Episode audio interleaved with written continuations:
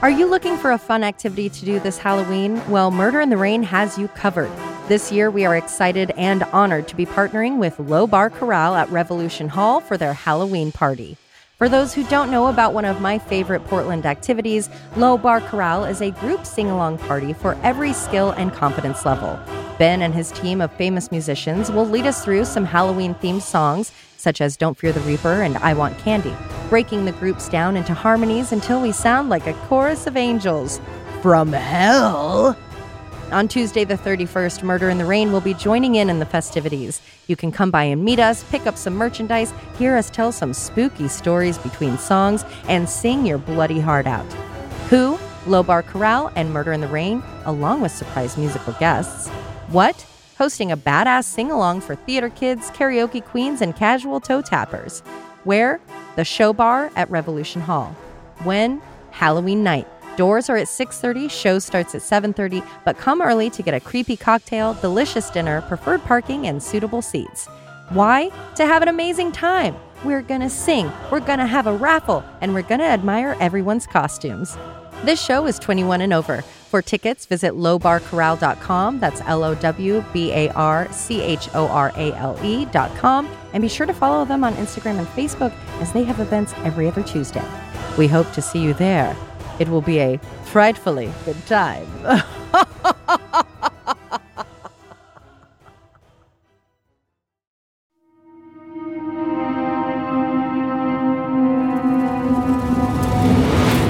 This is Murder in Rowney, Alicia Holland, and Josh McCullough tell true crime stories of the Pacific Northwest. Murder in the Rain contains graphic content. Listener discretion is advised.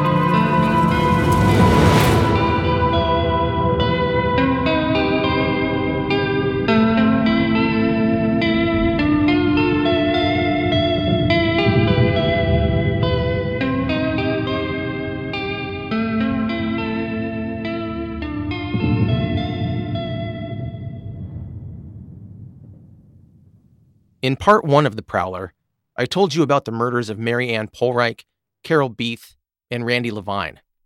Mary Anne was raped and killed in an unknown location, her body left posed after death. Carol and Randi were blitzed in their beds as they slept, beaten, raped, and mutilated. In part two, I'll tell you about the murderer of these women, a sinister man that began life as a lonely, unwanted child who would grow to become the first person ever tried for serial murder in King County, Washington. The greatest terror a child can have is that he is not loved, and rejection is the hell he fears. And with anger, some kind of crime and revenge for the rejection, and with the crime, guilt. And there is the story of mankind. That's John Steinbeck from East of Eden, quoted by Jack Olsen in Charmer, and by me right now. George Russell was born April 2nd, 1958. 32 years later, he would be a killer three times over. But as I'm sure we can all relate, he started out as a little tiny baby. At only a few months old, he was sent to live with his grandmother Ernestine and four aunts after his mother, Joyce Boone, moved away to attend Florida A&M University, taking George's older sister Erica with her. George lied, calling his time in Florida a Huck Finn type of childhood, which he described as lots of sunshine and adventures but it was said he spent most of his time playing alone. When George was six, his mother, who had just received her master's, scooped him up from Florida and they moved to Washington. The move was due to Joyce Boone's recent marriage to Dr. Wanzel Mobley, the official dentist of the University of Washington Huskies football team. When asked for a single term to describe Joyce Mobley's manner, a childhood friend of George's deemed her ominous. He said she had a thin voice, with a touch of British. Her aim was a sophisticated affect. She was active in Seattle's Black Arts West theater group. The newly blended family moved into Dr. Mobley's home on Mercer Island. George Russell Jr. was one of very few black persons on Mercer Island and in the Pacific Northwest at large. In the 1970 census, Mercer Island had a total population of 19,047. Like most of the Pacific Northwest, it was overwhelmingly white, with the tallies for Negro at 128 and other at 204. The parental reins holding George were lax at best. He ran free with few consequences beyond the rolling of eyes from his family. Across 1971 to 1972, with little to no parental guidance, young George sought it elsewhere. After getting into trouble for truancy, he began work as an extra hand at the Mercer Island police station. The cops thought closer proximity to them and a sense of responsibility around the station would do him well. And it did, for a while. In May of 1973, one month after George turned 15, he and two classmates ran away from school and were not found until the next afternoon. Somehow they'd traveled from Mercer Island to Cle Elum, a small town nearly 80 miles southeast of Seattle. On July 17, 1973, when Led Zeppelin played the Seattle Center Coliseum, George sneaked nine teens into the concert with a pair of parking attendant jackets he'd stolen. Later that summer, George and two other friends went into Seattle, ending up at a porno theater called the Green Parrot, which they snuck into through an alley, a fire escape, and across rafters to reach George's secret peeping hole. That's some teenage tenacity. Could either of you tell kind of the tone of that? Was it that he was, you know, maybe having these perversions that were starting to grow and thought his friends would be cool with it? Or was it like a, I'm showing off how cool I am with I, access a little to of both, I think. I think Okay. for me, I was getting the sense of he's pushing boundaries Mm. to kind of be the leader. And he's kind of an that sense. outsider anyway, so it's like But then a lot of it was also curiosity. Yeah, I think he got a thrill out of being like the weird outsider Right. too. And the one with like the secret knowledge, the Mhm. expert, Yeah. he could he could do anything like that, yeah, and never get get really caught for it. George Russell entered high school in September of 1973. He was highly skilled at games like backgammon, chess, and poker, but he struggled to find a challenging opponent. George was small and agile on the basketball court, garnering him the childhood nickname, the Fly. He was also called the Mouth and Chicken George because he was quick to pick a fight and even quicker to run from one. He also kept a list of dead schoolmates, as Mercer Island suffered from an enormous teen suicide rate, brought on by the pressures of island life. Quote, Tokenism happens when someone is viewed by the dominant majority group as a representative of a minority group. For instance, a black person surrounded by white people. In this example, the sole black person is put in the position to speak on behalf of all black people in the entire African diaspora on various topics. George was the token person of color in nearly every facet of his life. At some point, George's stepdad, Dr. Mobley, began an affair with a woman named Chris. This fractured the home, and Joyce Mobley took a position at the University of Maryland to get away from her husband's new relationship. In late December 1974, she again took George's sister Erica with her, abandoning him to be raised by Mercer Island, which was a horrible parent. George always tried to play it off like he wasn't hurt by their departure. He pretended outwardly that they wanted him in Maryland with them, and that he only stayed in place because he loved Washington so deeply. Soon after Joyce and Erica moved across the country, Dr. Mobley's new partner Chris moved into the home. Quote, Years after George's mother had left for good, she was still squabbling with the dentist about property rights in the Mercer Island home. Joyce and the not so good doctor were never legally married, so proceedings went on and on. Months after his mother and sister's move, George lost access to his longtime clubhouse, the Mercer Island Police Station. This was after several parents called to complain that details from their children's confidential police records were being leaked. He was no longer welcome on the property, unless he was being arrested. George was then sent to live off Mercer Island with Dr. Michael Washington, a college classmate of Dr. Mobley's. Dr. Mike was a bit much. He thought tough love would mend George's cat burgling ways. His day would start at a quarter to 5 a.m. with chores. On days where there were none, Dr. Mike would make George go duck hunting with him. When they returned, George would have to clean their gear before dinner and bedtime. The arrangement didn't last long, and George was soon back living on the streets. In 1976, George was charged with criminal trespass, marijuana possession, second degree burglary, and possession of stolen property. For those, he was sentenced to three days in jail, then four more after another offense, and 32 more days after he was released and committed more of his petty crimes. George dropped out of high school during his senior year in 1977. Before he left for good, He was failing many classes and rarely showed up at all. This was the year George acquired a police scanner, which he used to stay steps ahead of any police searching for him. It was such a frequent occurrence, and George so smooth and charming, his activities were tolerated, nearly embraced, as a personality quirk, more tokenism. The items he stole were ultimately harmless, though, usually food, clothing, pocket change, sometimes cash or jewelry, and so he skated and skated until he was no longer a kid.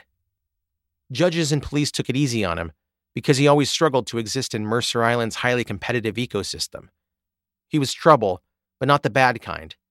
George was crying out for help, and those around him would only react with an eye roll and an, oh, George. He never paid for a crime as a youth, so he came to believe he never would.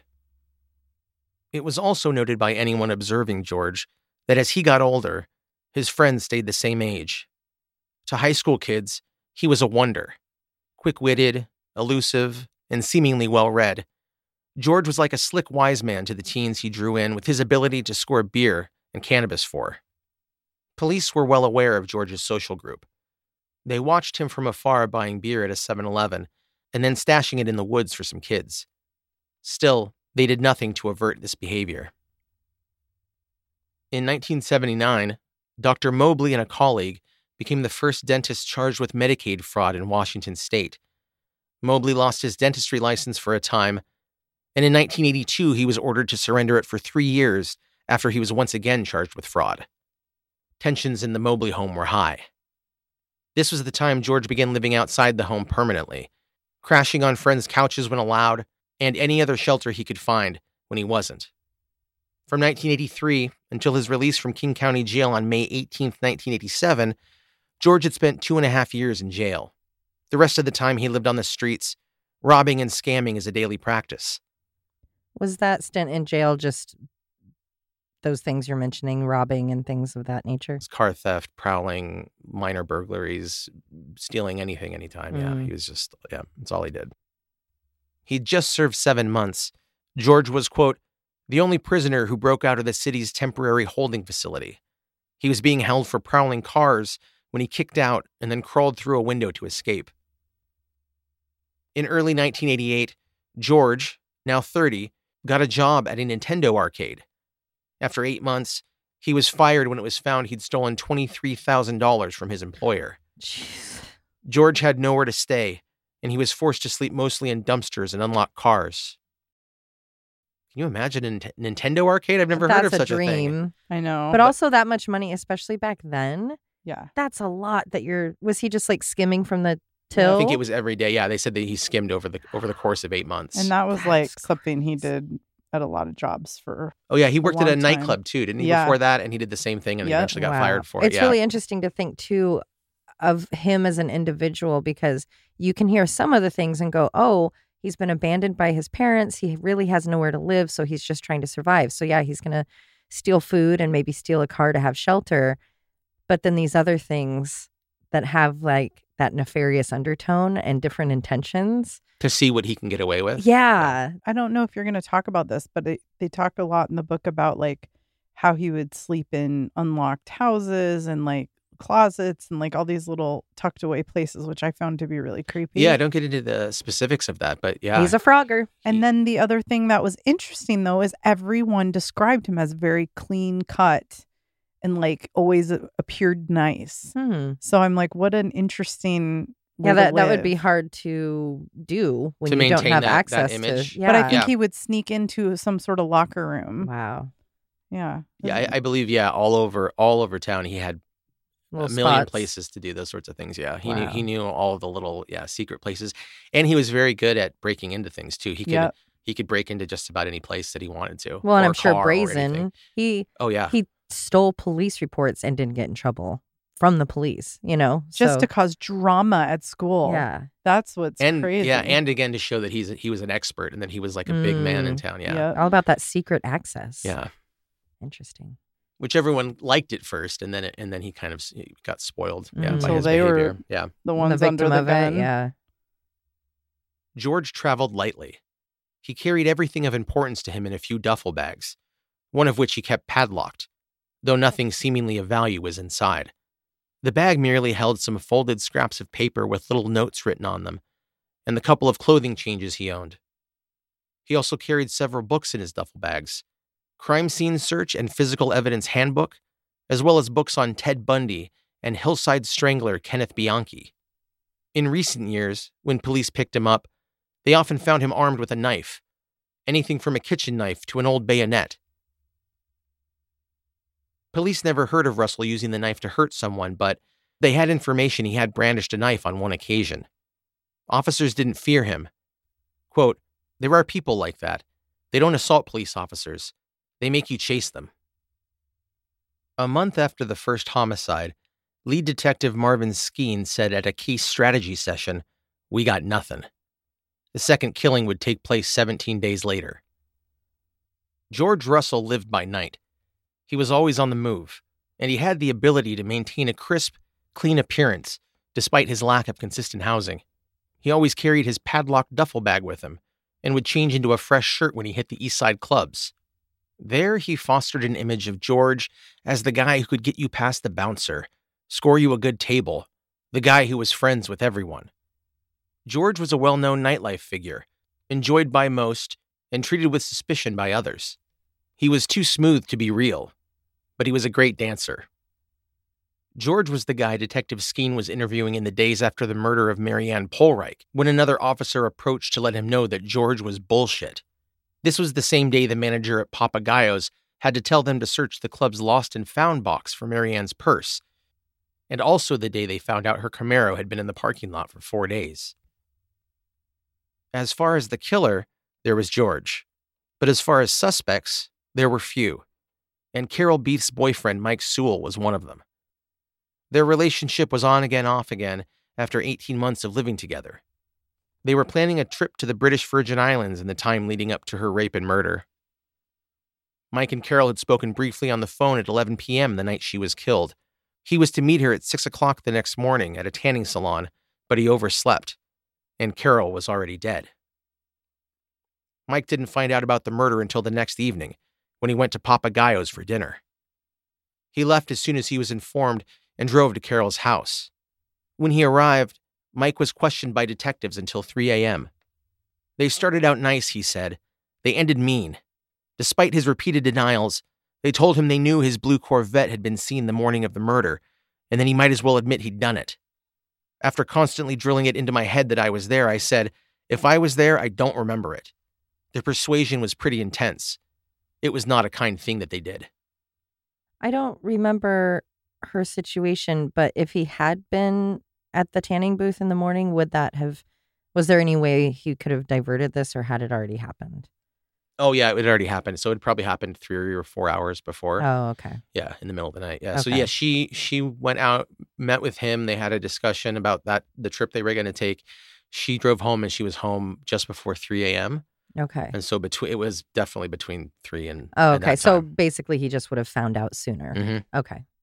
Sewell, a project manager for a construction company, was eventually dropped as a suspect after hair evidence from the crime scene was found not to match him.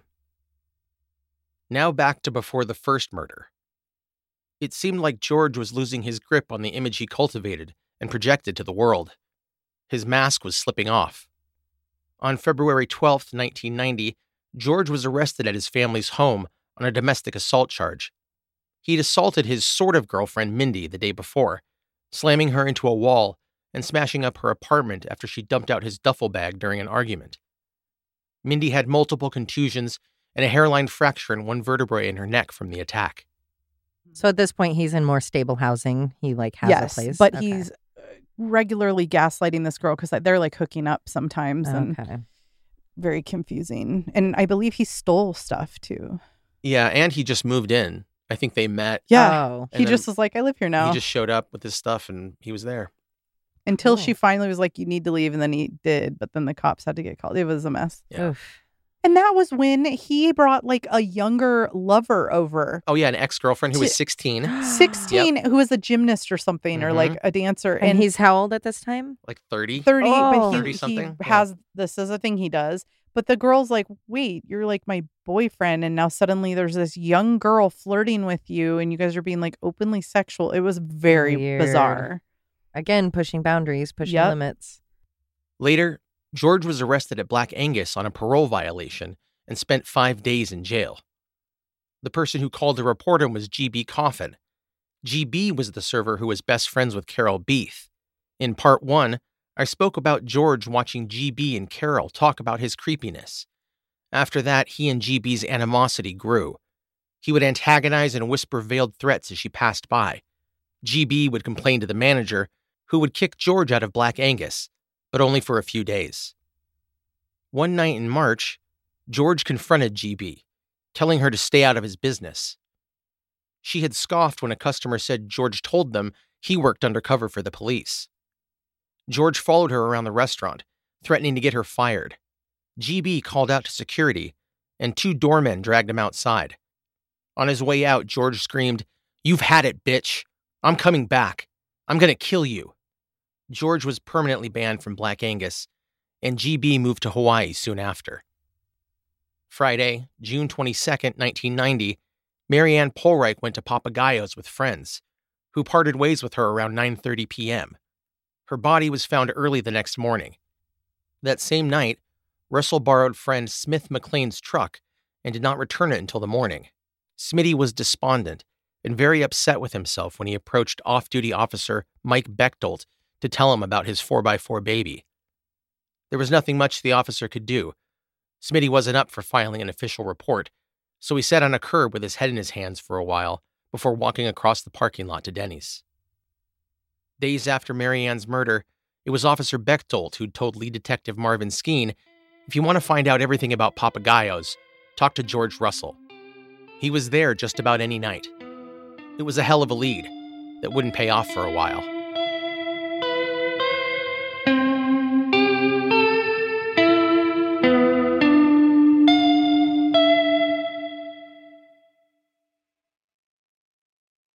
In the summer of 1990, George was crashing in a condo at Villa 156 in Bellevue, which is only a mile and a half from Papagayos.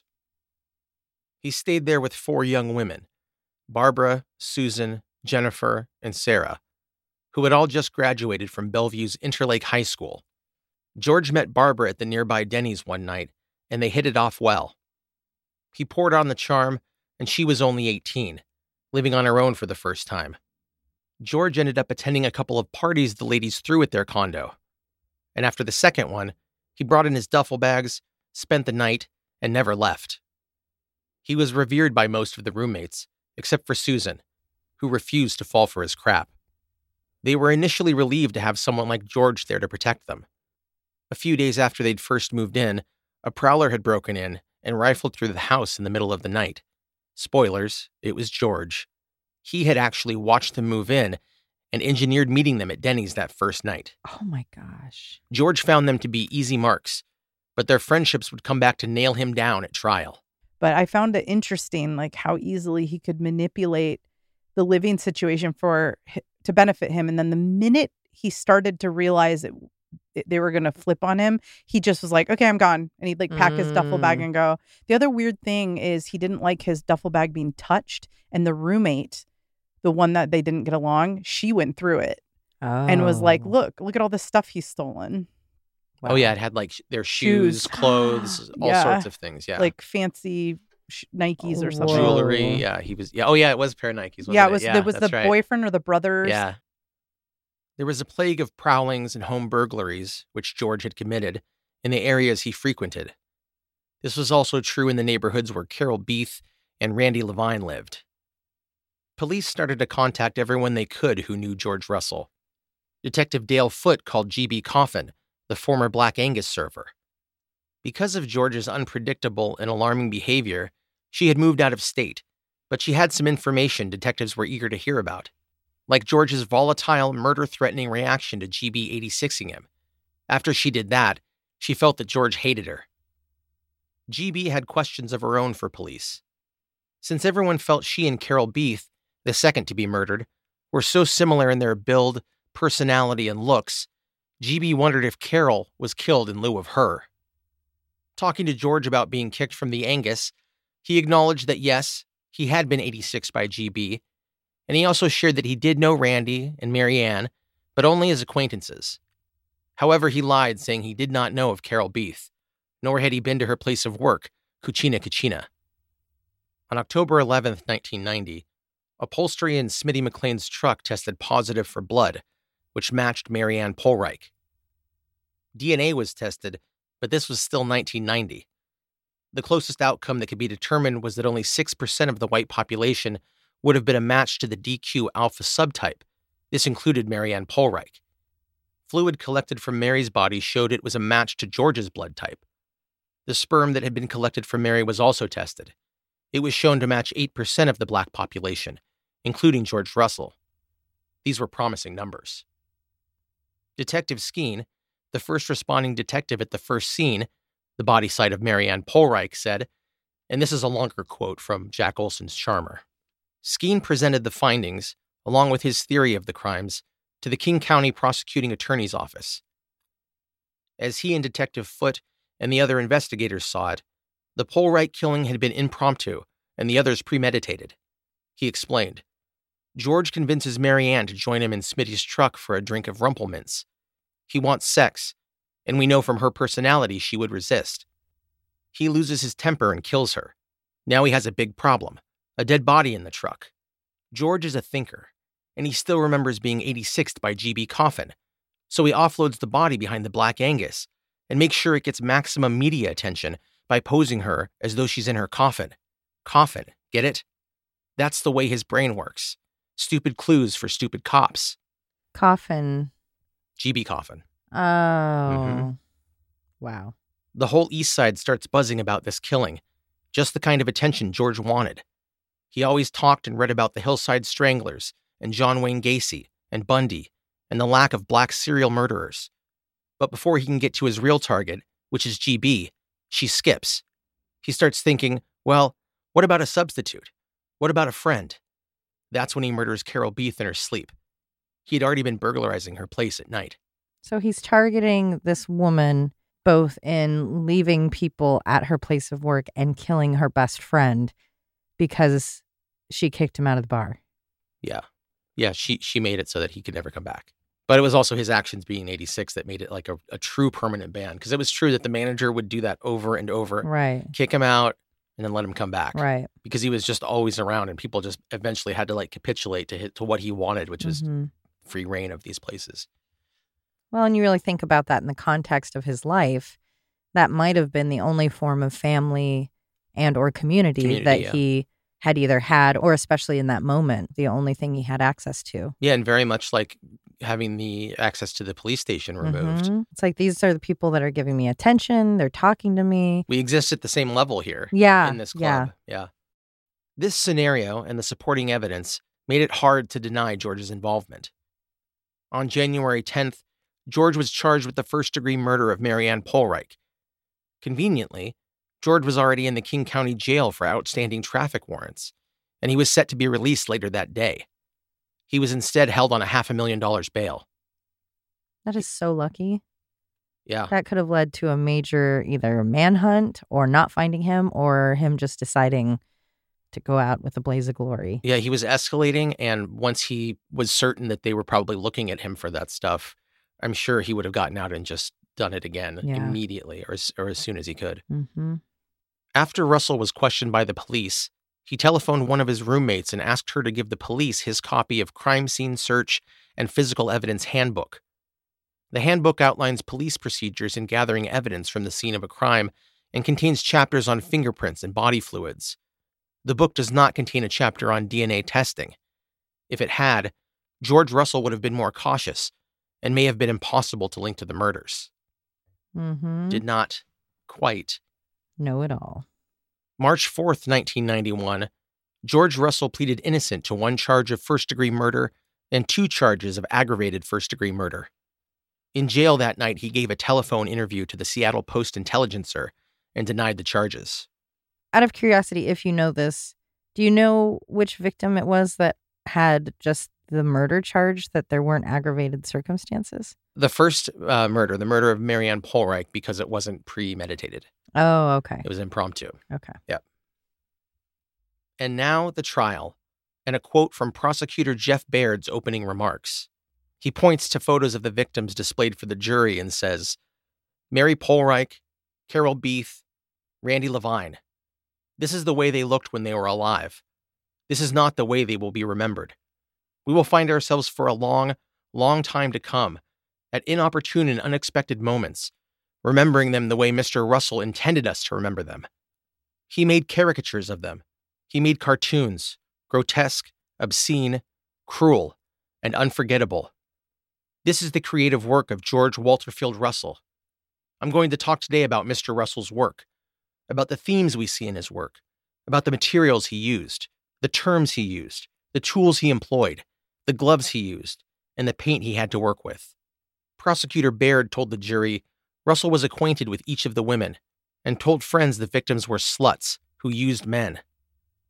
Smitty McLean said on the stand that after loaning his meticulously clean prize truck to George Russell, it was returned on June 23rd in disgusting condition. Smitty said, When I had been hunting before, you can remember vividly when you cut open an animal, what it smells like. Beyond vomit. Smell wise, it was the most violent vomit I had ever smelled, if that. It was beyond awful. It was all over the interior of the truck. All over. I also smelled a faint smell of, like a lemon scented Lysol, as if someone had tried to clean it up or cover the smell. There were red stains, with a particularly large one on the driver's seat, and a whitish substance all over the interior. McLean testified he pulled out the floor carpets, put a towel down on the driver's seat, and drove to an auto detailer, who took one look, one sniff, and asked, Did all hell break loose in there? The truck also yielded significant evidence, and fibers found around where Pohlreich's body was discovered matched those from rugs in the truck. Another prosecution witness was Susan Jetley, one of George's condo roommates, who was able to connect him to Carol Beethe. Susan had never liked George, so she was happy to provide one of the only statements relating to their paths crossing. When the prosecutor asked, Do you remember anything that Mr. Russell told you about that killing or about the victim? She said, Carol was an acquaintance. She was at the same social spots he was.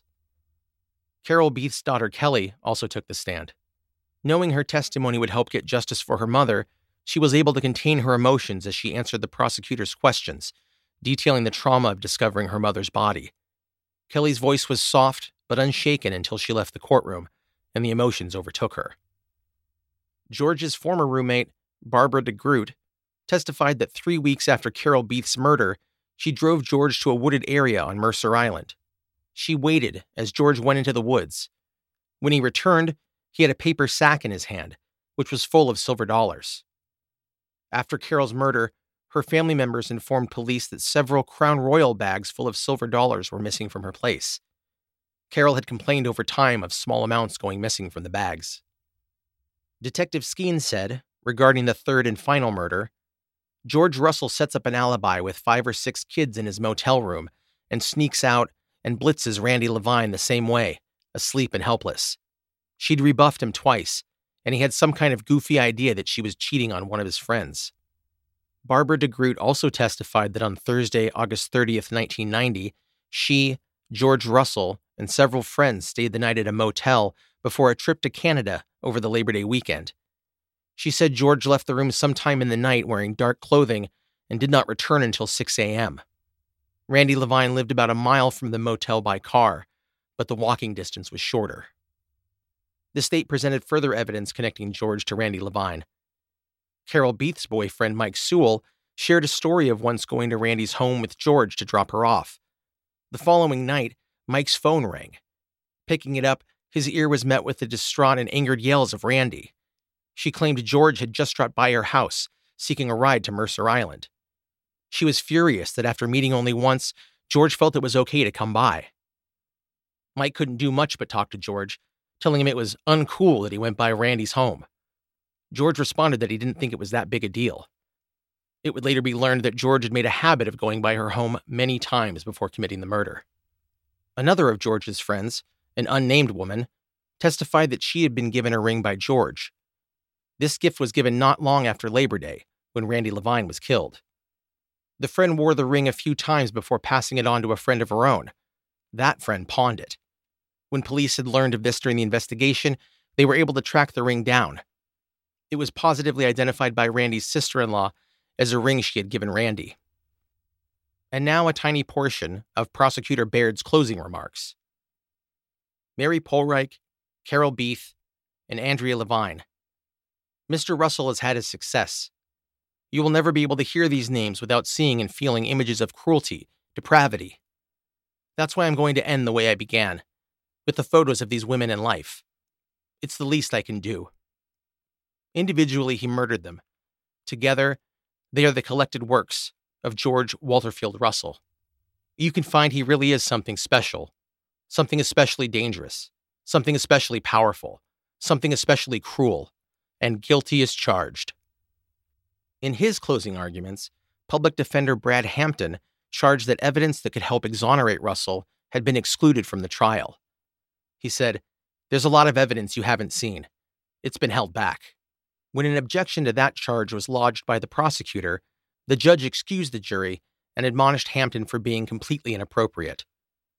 Hampton later told the jury that if Russell, a dentist's stepson who grew up on Mercer Island, were indeed a serial killer, there would have been more victims sooner. Mm, okay. He got a defense, you know? Wasn't great. That's one argument. And but also what else could they have possibly what else Yeah. did they have to say? Yeah, what direction are you going? he was a creep, but Do you really think so? The day after jury deliberations began, the Seattle Times published an article espousing Papagayo's jungle theme, its huge varied menu, and its large portions. The article did little to improve business. And as I said in part one, it eventually was turned into a Chuck E. Oh, Cheese, Oh, right. where a kid can be a kid, right? Yeah. October 25th, 1991, George was found guilty of two counts of aggravated first degree murder and one count of first degree murder. His was the first serial murder case tried in King County, Washington. Wednesday, November 27th, 1991, George stayed silent and chewed gum during sentencing. He was given two life imprisonment terms plus 28 years and is currently imprisoned at Clallam Bay Correction Center, located on the northern tip of Washington's Olympic Peninsula. He is 65 years old. The Pohlreich family attended every court hearing. Mary Anne's brother Eddie said the family wanted George Russell to see how much hurt he'd caused. After the sentencing, Mary Anne's mother Nancy said through tears, I feel like I could almost fly. 82% of American serial killers are white, only 15% are black, and 2.5% are Hispanic.